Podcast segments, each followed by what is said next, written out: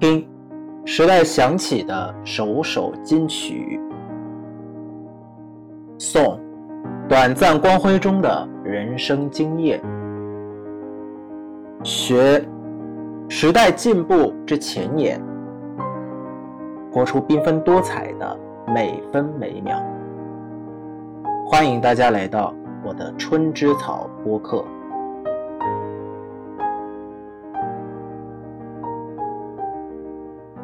欢迎来到本期的地财播客，我是主持人 Brian。今天这一集比较特别，今天我打算放下主持的身份，并且请来了一位特约主持。让我们欢迎我们今天的特约主 持。欢迎收听《东邪西毒》，不要闹 了，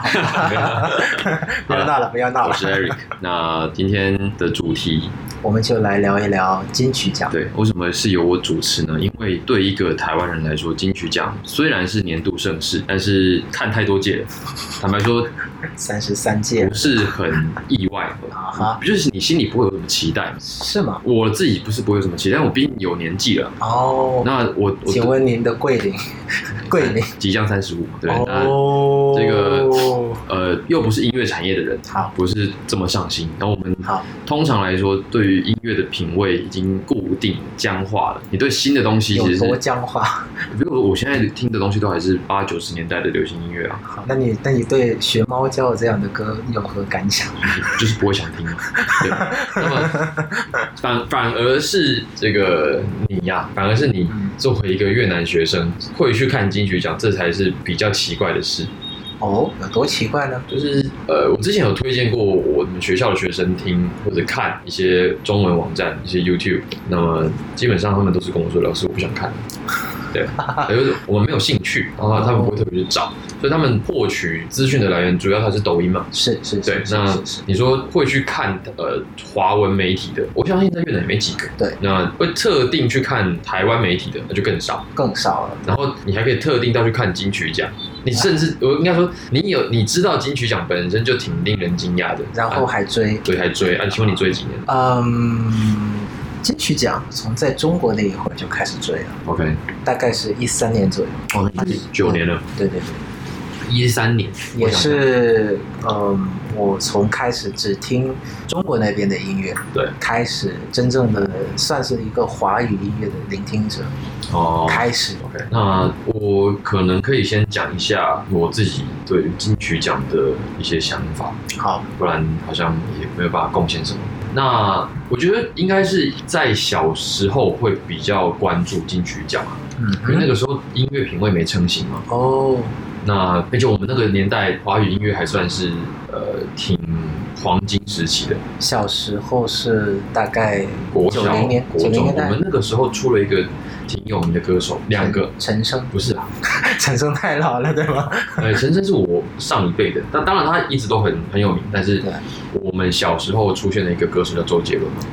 哦，小五小六的时，候，然后哇哦哇哇哇，周杰伦因为知名度很高，所以大家都知道，有知道连越南学生都知道。对，那还有另外一个人，你们就比较没有听过，叫孙燕姿。冷门歌手啊，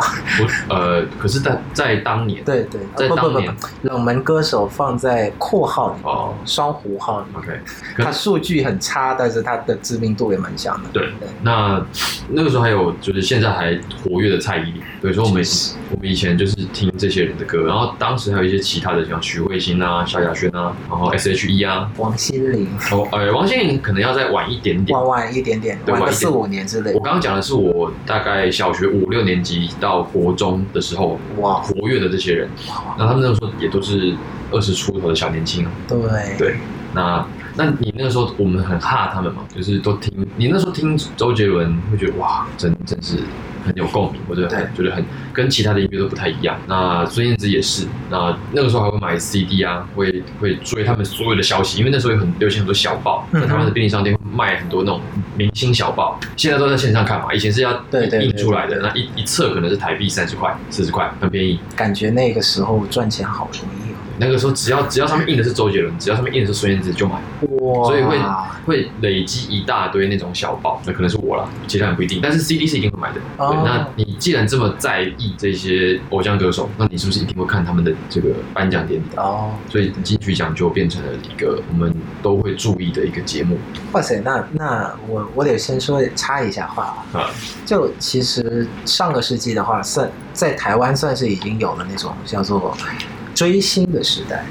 追星应该是每一个每一个世代都多少会有的吧？比如说只是像像大陆之前前一段时间啊，大概也就两三年前就有那个叫做选饭圈秀选秀潮嘛，对，对吧？那这也算是一种非常疯狂的追星潮流了。为什么选秀潮是追星潮？它就是追星啊，就是你粉丝完全，我我我要解释一下啊，选秀选秀潮是，呃，它是一个选秀节目，对呃，要成男团、女团什么那种。对然后，因为我为什么有追星潮？因为每个人都会磕不一样的人，磕就是追了，嗯嗯嗯，磕不一样的人。所以粉丝在这个过程当中会不断的给，呃自己的偶像，为了能够成为这个团这最终出出道的团呃的一个名额，会不断的氪金，就是买他的这个呃什么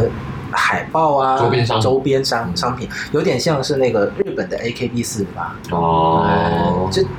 这个模式放到中国是在前两年蛮火的，对，这是个这个以前没有。你刚刚如果只是讲选秀，那歌唱比赛是很早就有了嘛。很早就有了，对但是真的，嗯，有点像是那种形成那种潮流，并且是非常疯狂的那种。但是嗯真的是前两年的中国是看到蛮多的，对什么买了一大堆的牛奶，然后倒掉，只为了拿那个瓶盖哦来冲奖。哇塞，那那真的好疯狂！那上个世纪那个时候的你们，我们那时候就是买 CD 啊，哦因为实体的唱片还在，然后实体的唱片买周边就是我刚刚讲的那种小报啊、哦海报啊、纪念品啊。然后我以为你们要要买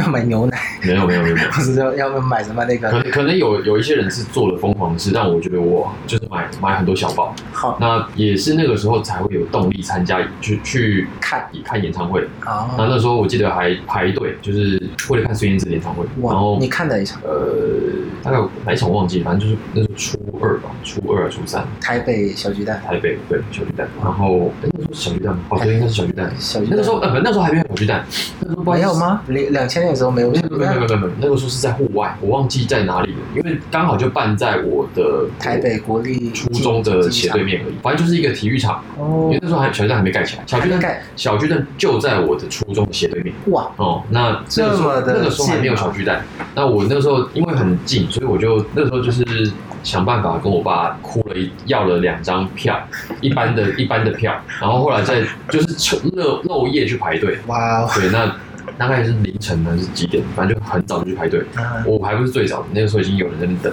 然后我哇就认识了当时他们叫燕窝，就是孙燕姿的歌友会，然后他从哦，他们那边混到了一张 VIP 的 pass，就是哇，你不仅可以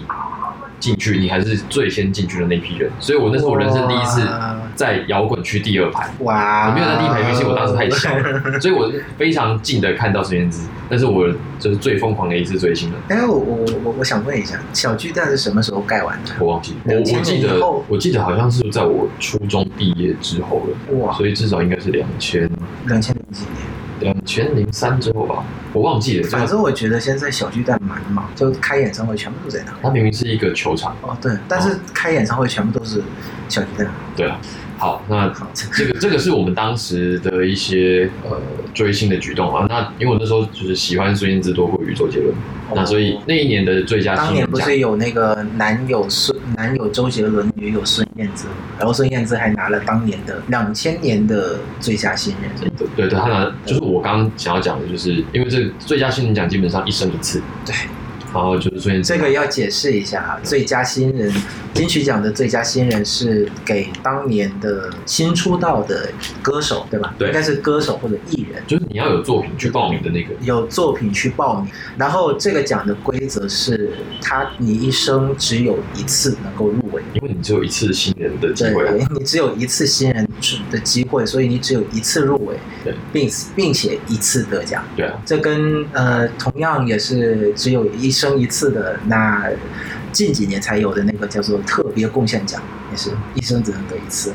因为那一次你可能已经不在了。对 对，那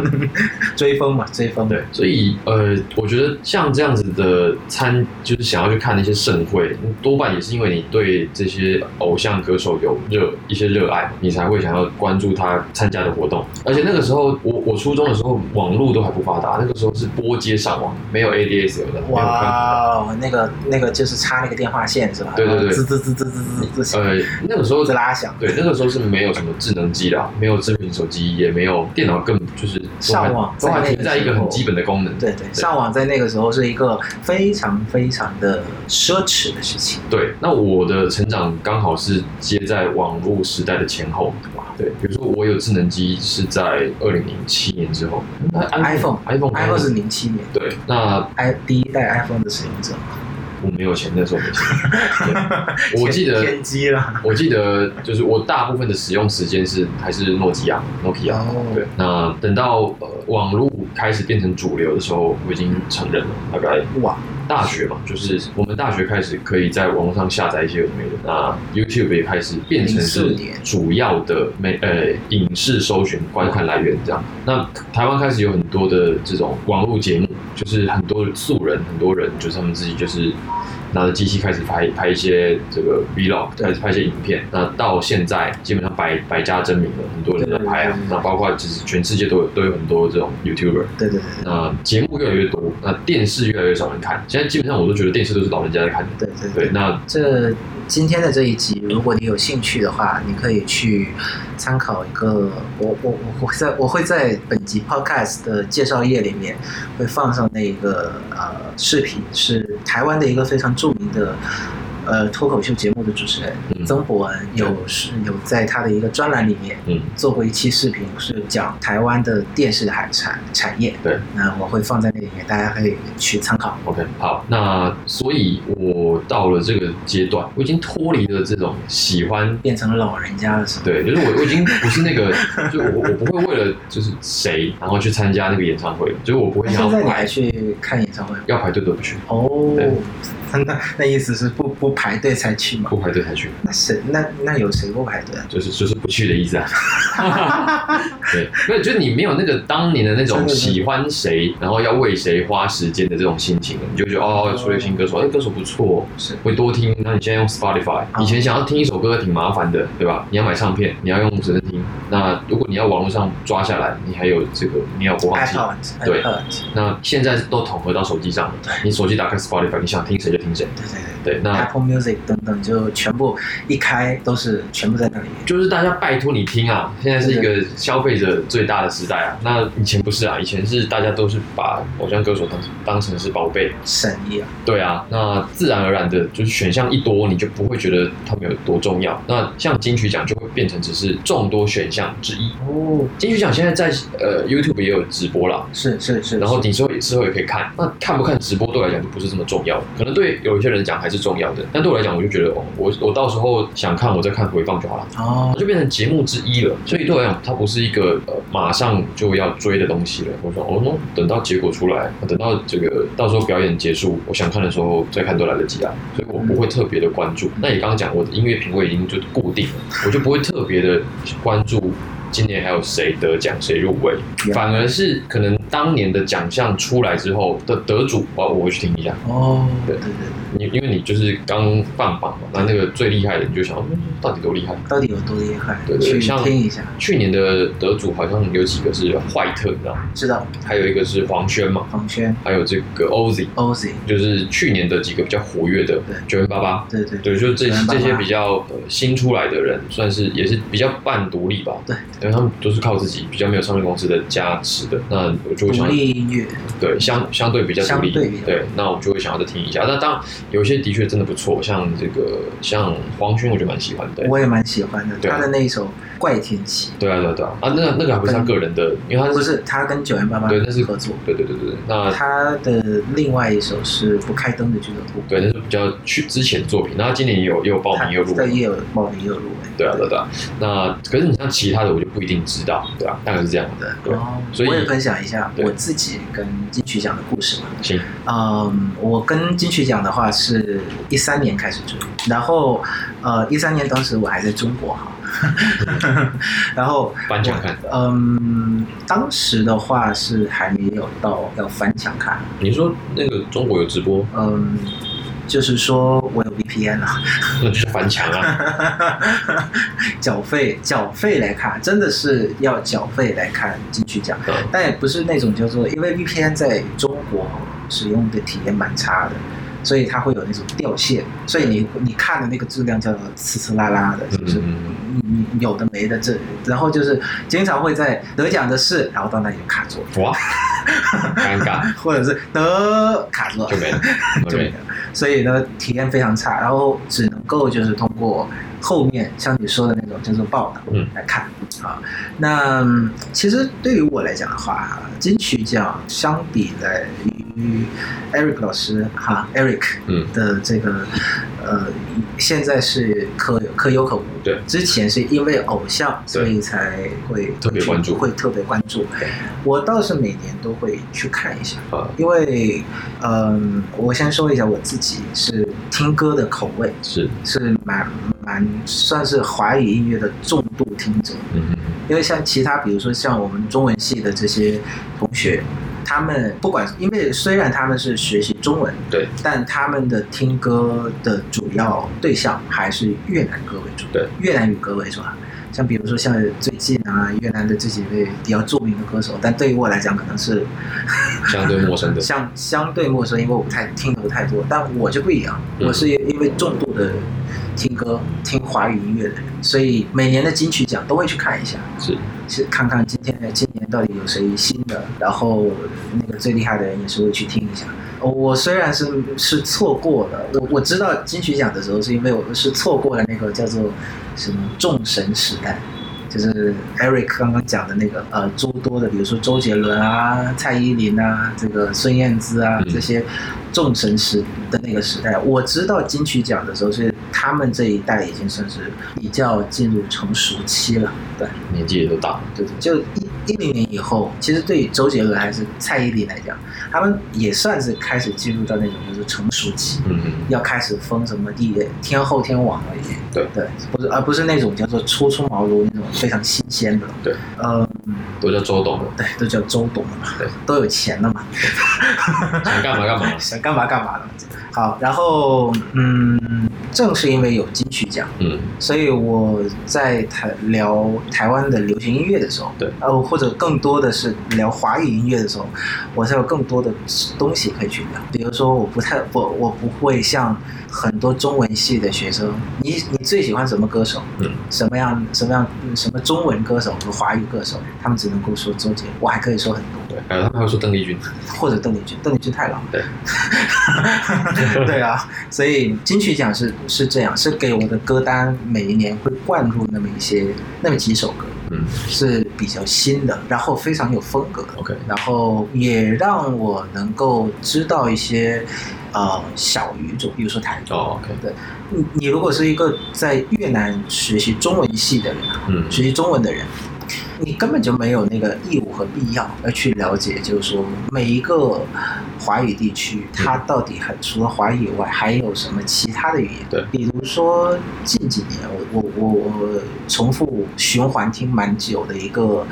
呃专辑，就是阿豹的哦，那张原住民。对，如果是只是学只是中文系的话，他没有必要要要了解这个，嗯或者要知道这个。但对于我来讲的话，如果没有金曲奖，他他当年拿了年度专辑嘛，对他要没拿年度专辑的话，我也不知道他自己长。哦，真的是算是他的那种叫做金曲奖是一个菜谱就，你从里面可以挑一些对对这算是我觉得这个主办方听到有这种听众，应该是挺开心 的。还蛮开心的嘛。对，对对影响力应该是没有想过会到这个地步来。对对，对，其实比如像原住民啊、客家语，嗯嗯，台语的，比如说像去年、去年、去年，对，去年那个许富凯的嗯诗歌，那是我我听的首张台语歌。呃，太夸张了，讲的我都不知道。 当然，无人知晓，田馥甄的《无人知晓是》是真的是 K 歌 K 歌级别了，就天天听。什么时候这个心情低落一下就，看不见听不到。 那你对于这个近几年的华语歌曲的熟悉程度，可能比我多多得多了。因为我可能还算是处在那个还不怎么想要固定下来的时的年纪吧。 OK，对。那哎、诶我是这样，我就换你。那你知道今年的年度歌曲的入围名单吗？今年嘛，对啊，今年入围入围八首，八首。全部讲出来的话，我是嗯没法讲。那你你最你最但常有听的一但有一首我是印象蛮深刻的是《玻璃心 OK，好。 好，这首要是拿年度歌曲，我看这个真的有》，这点个玻这璃个心了真，真的真的有些地区的听众就会玻璃心吧唧吧唧吧唧。吧唧吧唧吧唧了，这个。对，今年是我我我是看我没有看那个记者会，对，但通过一些台湾的媒体，是那个主席说可能下一年就没有年度曲了，哦，改成十大金曲，因为入围的每一年会出来的爆爆款歌曲啊，嗯，现在是越来越多。对，碎，因为它现在是一个非常碎片化的时代，嗯出来的爆款歌曲是数不胜数，嗯所以你要一定要把一一部分的歌曲拉进来，然后封一个奖，实际上是没有办法照顾到所有听众的口味。哦所以，这个我我这个我也同意，因为有一些歌曲真的是因为声量大，对对它真的好听，或者是它真的有这么好，对，不一定，不一就定。其实这个时代，像今年那个评审评审团的主席不是讲，有些你评年度歌曲的话，你不是说它有很多人听就行，对，还要评它有没有那个艺术性，嗯，它的这个立意，它的创意是如何。对，达到什么样的高度？反正就是金曲奖不不只是一个投票投出来的奖嗯，它还是有一定的这种就是呃我们叫做引领行行业的那种作用嘛。所以你不能够说让一个 只是声量大的歌拿年度歌曲。我这个我有一些想法，比如说像台湾学运那会儿，嗯哼，呃，岛屿天光哎，对，就拿了，灭火器，灭火就器，拿了年度歌曲嘛。其实我就不是很很认同。我不是很认同，我觉得这就是一个搭顺风车的概念，是对。那有一些很政治的歌，就是就那个时候政政治正确是唯一的出路，所以你这个歌，因为大家都听，然后有一你刚好搭上车了，所以大家听不是因为大家喜欢，只是因为它声量大，对并且社会上出现了那么一个活动，对吸引了大家的话。那这首歌好不好，我不在此不好说，但是我觉得他会拿奖跟这个脱不了关系。对对，那另嫌疑很大。对，那另外一个是告白气球，告白气球，我觉得告白气球没有这么好，告白气球没拿，告告白气球没拿那个去，没有拿到，告白气球跟输给了玫瑰玫瑰少年，哦，太好了，我那 时候由蔡依此林的可玫瑰少由年。此可知，我对这个也都不熟。这个三十届，三十届，对这个入围的嘛，你告白气球跟那个玫瑰少年哦是同一届。那好，还好我这玫瑰个少年是因为前一年不是刚过叶那永志个叶永志对，然后那个同志平权嘛，嗯刚刚能够结婚嘛，对，所以玫瑰少年嗯次年拿了年歌，哦应该是适合。 ，OK，好，然后那个制作我觉得还不错，我以为是告白气球，所以我就《告白气球》就是想嘴一，下，我觉得嗯它就是一首大俗歌吧。对啊，可是很多人喜欢啊，我想哦，这个这个到底是有其什么？实我觉得看了金曲奖好多次啊，我发现了一件事情，包括我们现在这这些内容的创作者，嗯我们也有这样的一个纠结。我不知道你有没有，然后我自己是有这样的一个纠结。嗯，你非常想要做一些非常高级的东西，你也非常想要做一些不一样的东西，但你会发现有时候有一些事情东西你做出来，大家不一定喜欢。嗯，这个曲高和寡，对，和寡。但是像， 比如说像呃，像最近我我讲了一集，呃，我我不是参加了参加完了比赛嘛，对然后然后我有一集 podcast 是说那个我比赛后的心情，是那一集反而播放量超好，我也没讲什么， 就是超好，嗯对。但比如说有一些集，有一些 podcast，有一些播播集，我我就会讲一些比较深度一点的东西，对，那播放量就超惨。像我去访问你的那一集对，播放量就超好。就是话题，对，就是真真的播放量就超好的。然后我我回来又再讲一些东西的时候，播放量就掉下来了。就对大家好像是比较好的是熟辣这一这一口，对啦，对这个这个呃话题性当然是重要，比如说很多节目都要蹭热度啊，嗯哼，比有什么最近发生什么事情，我们就讲一下。嗯，虽然呃观众可能已经从其他地方知道这件事，但他也不排斥再听一次。对，这个是对，那就是我们也很难去预测观众的品味。我我自己是选择完全不，不预测，就是我不管。不管对，那我反正我不靠你们赚钱，是对我不靠你们赚钱，那我就是随便我讲，对，哦你高兴听你听，对。那当然哪一天这个钱烧完了，要跟要低头了，就那就得蹭一下热度了，对对对。那我是我是正在往那条路狂奔，对，可是要赚钱就是 要赚钱就是要找最大公约数，这个是我是同意的，因为你的衣食父母就是他们嘛。对，那你首先得先取悦他们，才才才能从里面找到一点自己的个性，这个是嗯绝大多数的创作者必经之路。嗯，对，因为想赚钱，你就是得让大家开心，你才会有这个干爹来找你。哦，对，那哎回到那个金曲奖，哦好，回到那个金曲奖，你觉得金曲奖有曾有曾经成曾曾经成为一个潮流吗？潮流对，一直就是啊，从从他的那个他里面出去的，像你们哈，啊，我我我我也跟大家介绍一下，艾瑞老师的吉他弹的算也是蛮好的，没有，一般一般。然后、嗯他也经常会在台湾啦，也会参加一些这卖个场户外街边演出，演出嘛， 对呃，青年演出了嗯，live 就是一些小型的 live。对，那我还蛮好奇的，就是说金曲奖出来的这些作品，嗯。在你们这些玩音，可能算是玩音乐的人嘛，对，有多大的影响？就乘上我的前面的讲法，就是没什么影响。没什么影响。就是呃，如果你在路边表演，那你是考虑到观众打赏的。哦，我们是没有，我们是没有考虑到观众打赏的。好嘞，对，因为我们就是有点像是露天团练式。好的，对，那我们是在圆山，哦就是捷运圆山站那边有花博公园嘛，好，在那边等于是开放让大家一起来唱歌，然后我们弹吉他帮他伴奏。好对，那这个不收钱，不收钱最大，跟刚刚的逻辑一样，不收钱最大，我们爱唱什么唱。可是如果今天你是一个职业的街头艺人，嗯哼，你是靠观众打赏在过生活的，那么你就必须要去学一些观众喜欢的听众。听众喜欢，对，那听众喜欢的不一定是你喜欢的，比如说前阵子很红的那个《一百零五度的你》，然后。 super idol 对啊笑容然后的美你的呃，对对对对，还有什么什么，我不知道还有什么芒种是不是？芒种哦，对对对，然后抖音抖音神曲嘛想，到你，对啊，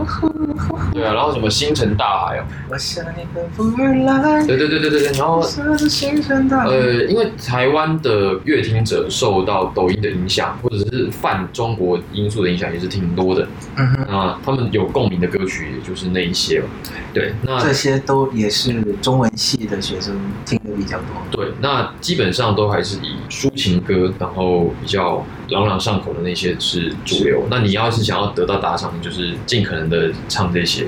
你要是突然在路边搞一个什么爵士啊，搞一个什 么那个你你很好难冲突，你很难得到大家的的共鸣啊，因为是首先他没听过嘛，那没听过他不想不想，而且他会觉得怪对就有些有些音乐真的是欣赏它是有一些门槛的，对啊，再来是演出，它也是有一些门槛的啊、你对对对，就是 你要弹爵士没有这么容易的啊、对就是你要唱像九零八八的专辑那样的歌，也不是这么简单的啊、对，对啊，那大部分的演出者跟听众就都如果刚好在同一个水平，那就一拍即合，嗯哼，就是比较大家都有一些共鸣，那这个生意就可以做。对，所以你说金曲会不会给大家造成一些冲击什么的？我觉得，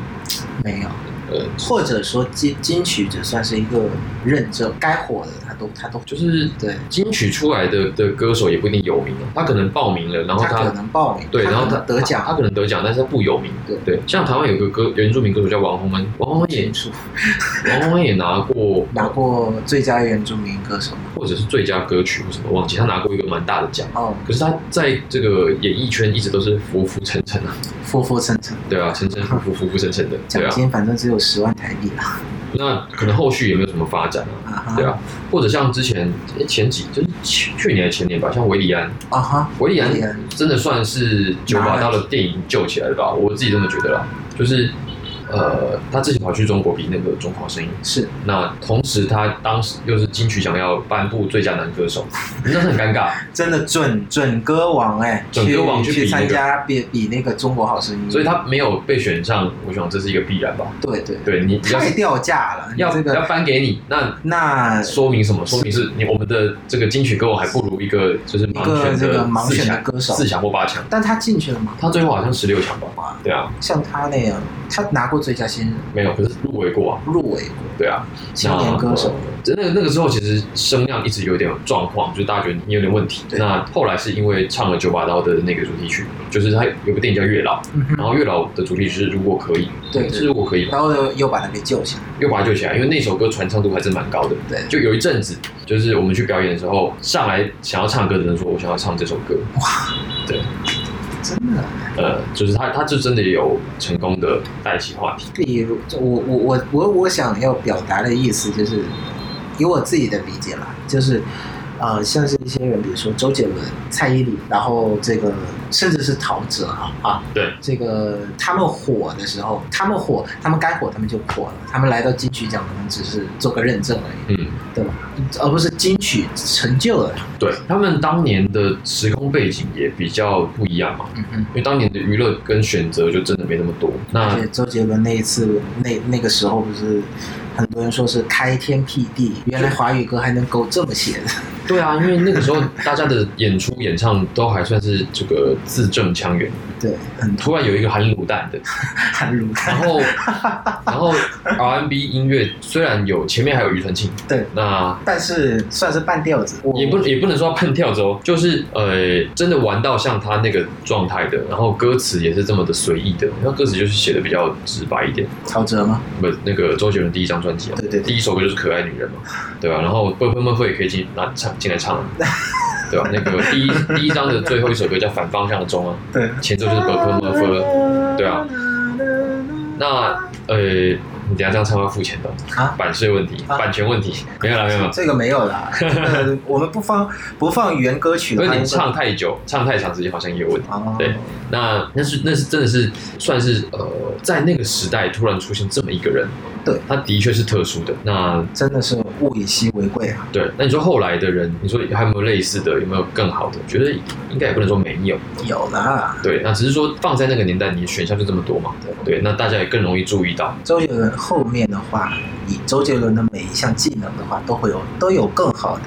创作者。对啊，比如说 R&B 有有更多的人了，现在有和最近我在听一个叫丽丽丽，还有那个孙盛熙哦，孙胜熙， ，R&B 唱的也是非常好那。就像韩国人，孙盛熙嘛，对，台湾人，你是吗们的星光大道出来的，哎，等一下，他是三十届最佳国语首专辑，等等等等，那唱那个什么《想见你》的那个主题曲是那是谁？ 《想见你》是八三幺，不是不是，那是片尾曲，我说是主就是片头。就是孙盛熙啊，孙胜熙是韩国人吧？台湾人啦，我看一下，等一下，台湾人，台湾人，台湾人不过是，嗯，我现在查，我现在查，好，查啊一下，查一下，查一下。没想到有一天正在录 podcast，录到连要去查一下，说到的人到底是谁？孙胜熙是啊，韩国华侨啦，韩国华侨那个。对，他的最近我在听的，他的表弟是美国那美国华裔，嗯美籍华裔。然后他的表弟真的是声音是属于中性的，对，不男不女。哦，然后他唱那个 R&B 那个律动感是非常强的，是 R&B 就是其实周杰伦也算是带起了 R&B 的那个潮流，对，后面就会就出来了比周董算是更经济的那更种、纯的更纯的哦，说到 R&B 说到这个，中间出现过一个人啊，就是大概是我大学的时候吧，嗯哼，方大同。哦，对明白，香港那边，哎，他其实他爸应该是在新那个夏威夷的鼓手，然后那个四岁四岁听了一首歌就知道自己要当歌手的那个人，对哦的那个男人，那他的他的 R&B 就更加的纯纯， 对提纯嘛对。那因为周杰伦比较像是，urban 呃，比较像是术语的话就混混的比较多混，混的对 urban R&B 对。那他后来还就是就创造了中中国风嘛，中国风。就是代表作就是《青花瓷》，对，大烂 歌，我不是呃不不不不不不不是这个是不不是这个歌不好，但而是因为它普通到就是说满大街都是。我我有一段时间我听到青花瓷我也就想吐，是不你是知道吗翻成粤语了？有有有有对有粤语版本，啊就是因为很多东西的话，对一旦全部人都喜欢，你会觉得它很廉价。啊不是说这个首，不是说这首歌的制作水平，它的词语不好。我知道，我知道，就是那个，对对对就是突然大家都都接受了，比如说我我我也讲一下吧，就是我刚刚回到越南的那一会儿啊，嗯，到哪里？你会唱歌吗？啊，你学中文呐、中文好好啊，你会唱歌吗？唱个青青花瓷看看。哇塞， 难道中文歌只有青花瓷吗？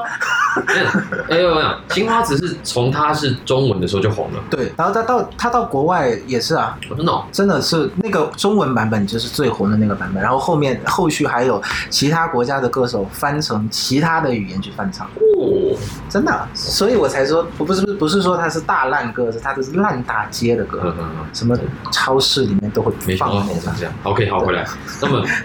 方大同的出现，就是我真的觉得是在那个年代里面提 R&B 就是他，这样那其他人可能就就是流行音乐。嗯而且而且方大同到后期越来越放飞，就是他前面还是有迎合一些市场，对对对他，还是有一些一些简单情歌。后面到《西游记》的那一章就其实《西游记》之前有一张叫《十五》，啊就是他学吉他的年纪，哦，十五就已经很脱离市场了，因为十五那张并卖的没有 很好，管他的，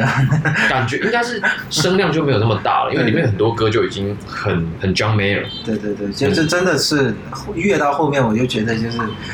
管他的，对对对，那西游 我写我的，对《西游记》真的就是很很超前的，对。对，就是哦，但超前就带就就也带来了一个问题，就是声量会下滑，对对对，大家听不懂。嗯，就是已经有点太超过哦，不要讲，不是有点太大众超过，就已经超过了一般乐听人的品味了，对对对，对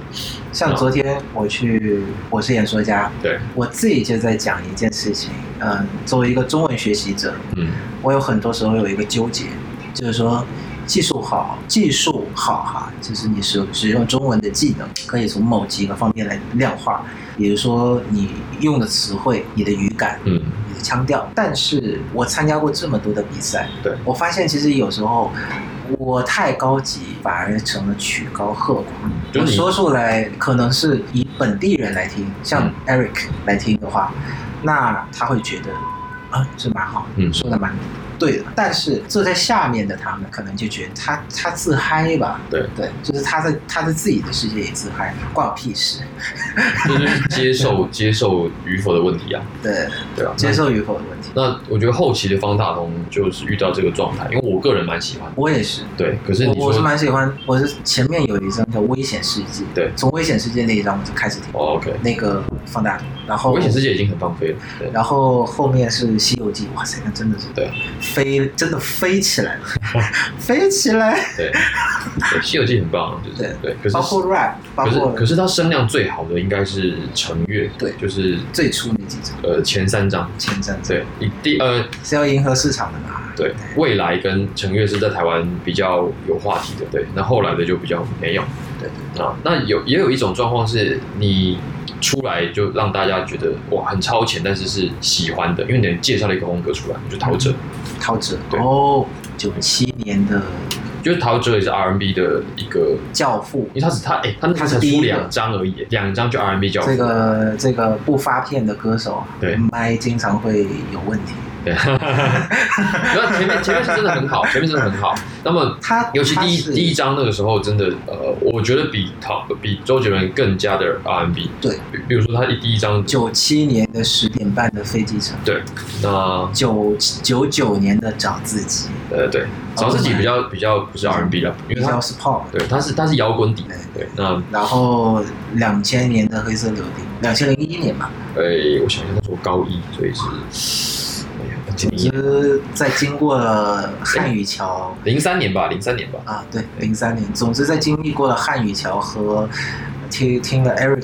Eric 的这个现场演出，奉劝大家一句：如果才艺部分要选陶喆，请三思，你至少要降个降个 不调，好不好 弄哈，很容易就啊。对那基本上刚刚讲到哪里，就讲到这个陶喆对，就是陶喆，呃没有不是啊，我说就是整个呃华语音乐的一些状态。那可是后来的风格就是越来越多嘛，就是我们刚刚讲的前面那几个周杰伦、陶喆，我觉得也都是呃遇到好时代啊，对，那也没有这么多优秀的人出来跟你竞争，对对对那现在他你就直接就是，你只要一出来，你就是那种就是说你开宗立派，对啊，对吧？ 有你就是你当然也够强，但是对那个时代跟你一样好的人可能没那么多对对对，啊，那就那几个，比如说王力宏哦跟陶喆，王力宏跟陶然喆后、周杰伦，然后再后来再出来就是林俊杰，林俊杰，对啊，那你要等到在后面才会出来一个卢广仲，其实我蛮欣赏陶喆的一点，就是在那样的一个时代下，对我我刚刚不是说一个不发不发片的歌手嘛，对啊， 他发的片很少。当时的华语乐坛算是华语乐坛算是，呃，一年一张，对是基本，对是是孙燕姿最疯狂的一甚个至是疯狂到一年疯两狂张了，一年两张，所以一年三张。嗯哇塞，年年年头发一张，年中发一，夏天发一发一张，年底再所以发才一张。榨干啊。真的榨干了，就对就当时的华语乐坛是一个非常病态的的的的的一个但是现好象，好卖啊，所以所以我我在这里也分享一下，我为什么欣赏陶喆，因为他不发片歌手，是因为他可能好几年才有一张， 哦，现在已经是几年了？九年了已经，离上一张已经是上一九张好年像了，是二零一四年吧？九年了，不是上一张是精选。不是不是，上一张是 Goodbye Hello，啊，Goodbye Hello，就是九年了，反正我记得最近看了一个视频说，陶老师已经九年没有发差片不，多差不多，暌违九年，可能那个之前去上海炒房地产已经爆了，可能吧。现在每天都在发一些 Vlog，在对，是发现 Vlog 这个 D D T How How We Do 对，哎然后再来就是他怎么做那些歌的， How I Make，对对对，我哎，真的可以吃老本嘞。对，真的。因为前面够经典啊，对对，所以他发那些我还是会看一下，就是他怎么做但黑色柳丁的，他看怎么做那些个歌，东西，我觉得蛮那个的，真的蛮复杂。对啊，听起来蛮简单，但实际上能够达到最后的那个效果，真的是有一种叫做匠人精神的，你要磨每一个细节，然后给它结合上再来。来是艺术家嘛。哇塞，那你说现在有没有像他这样优秀的歌手？我觉得一定是有啦。有，对但是声量不可能是不足于那个时代，啊因为现在碎对啊，碎片化，你你喜欢的不一定我喜欢，对啊。我喜欢的也不一定你喜那欢。我以以前的选择就那些，就是比如说李宗盛，然后他做的那那些歌手，嗯李宗盛就是做红那个谁，小雨来的正是时候，这是他第一第一个做红的，然后再来就是那个陈淑桦，陈淑桦，对，那陈淑桦梦醒时分啊，那后来是因为一些家里因素，他就不唱了嘛，对然后后来就林忆莲，哦，林忆莲跟他结过婚啊，对对对，对啊林忆莲，那这些在以放在以前也都是，现在也都是天后啊，对啊，那还有周华健，就是那那个是比周就是在更早的，在更早的周杰伦都是算他们的晚辈嘛，对对对，对，然后嗯再再后面一点的，就跟前面的时代又更不一样了。也香港啊，那时候是香港为主流，这对早期是香港为主，早期的香港为主，对梅对梅艳芳、然后四大天王，四大天王，对，然后慢慢的才转到台湾来，我觉得算就是大概周杰伦红的那一块，就是正式的香港的影响变小，对然后台湾因素变多。台湾的艺术变多，对张惠妹，那张后面也是，张惠妹对、周周杰伦那一代，对算是台湾真的是超过了香港，对然后开始金曲奖也从那个时候算是。呃，慢慢的跃升成为现在大家会说美称叫华语格莱美，对啊，就是很高峰的一个状态对。那现在的话，我真的就没有这么说，因为我觉得真真的是两个因素，一个是我们也真的年纪大了，其他然后另外一个就是追选不择这么上多了，对人，吧？对，没有没有这么多。哎经历，我我觉得你要接受一首歌，嗯哼，以前小时候真的容易一点，嗯，对，但现在相对来讲没有这么容易接受。就你要喜欢一首歌不是这么简单，是对。那现在的品 味什么的，现在是花心了，对现在真的花心。现在是花心了，对现在是春去春回来，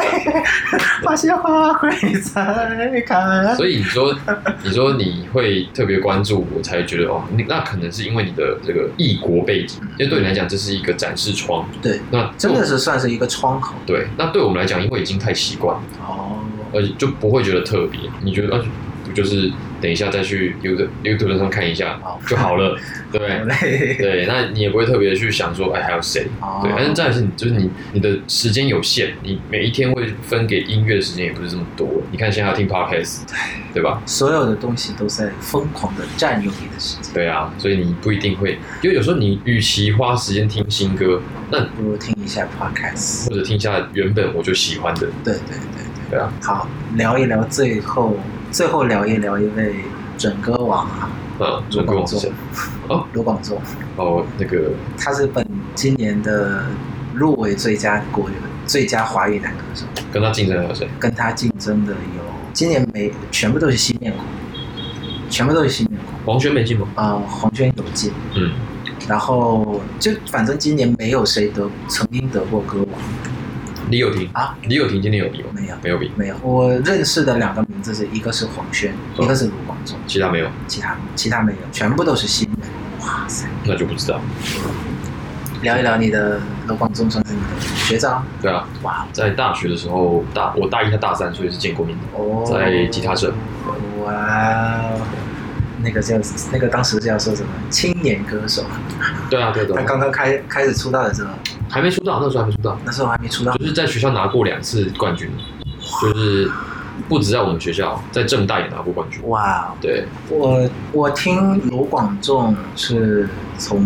那一首歌，我他让那一首歌是让我蛮比较更爱生活，因为当时情绪有些低我落说，一百种生活。 是早安晨之我类。操！刚好的好的早餐在这里，哇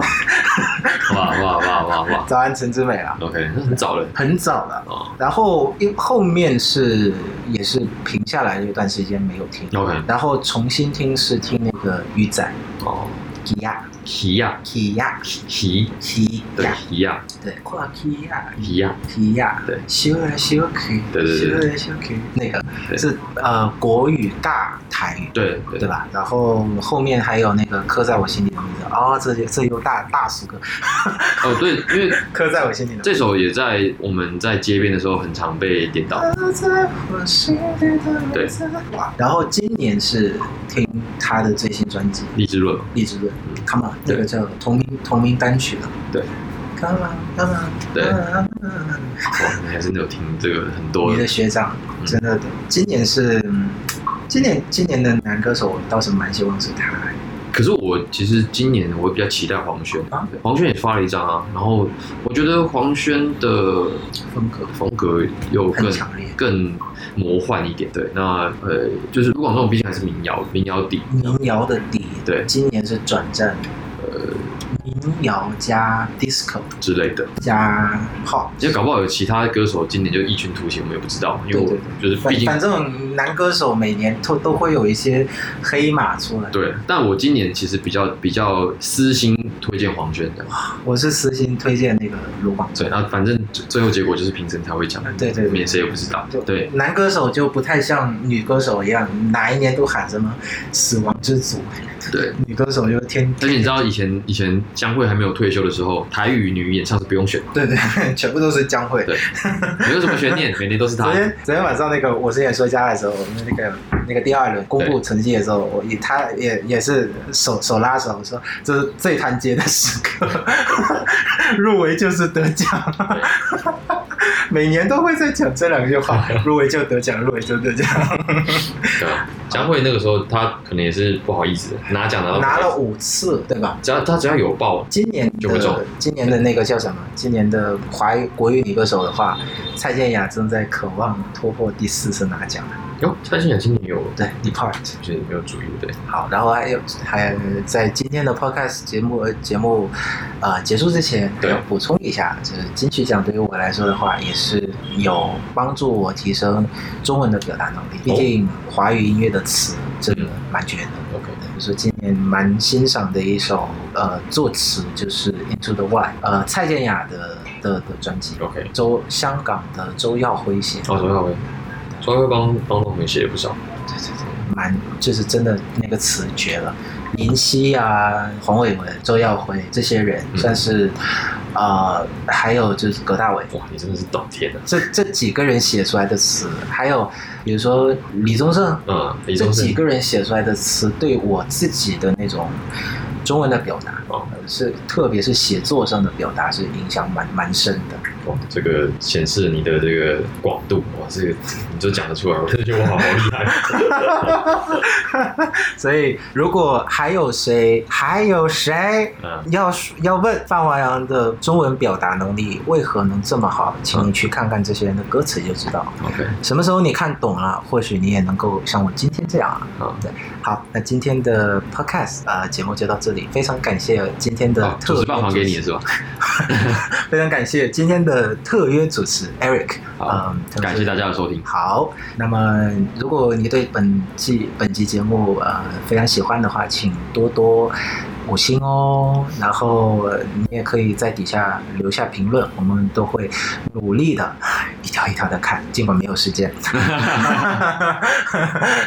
然后，如果你特别特别喜欢我们节目的话，请在 Apple Podcast、Google Podcast 和 Spotify 上面关注我们。啊，最后今天我们就这样吧， OK，好，再见。拜拜。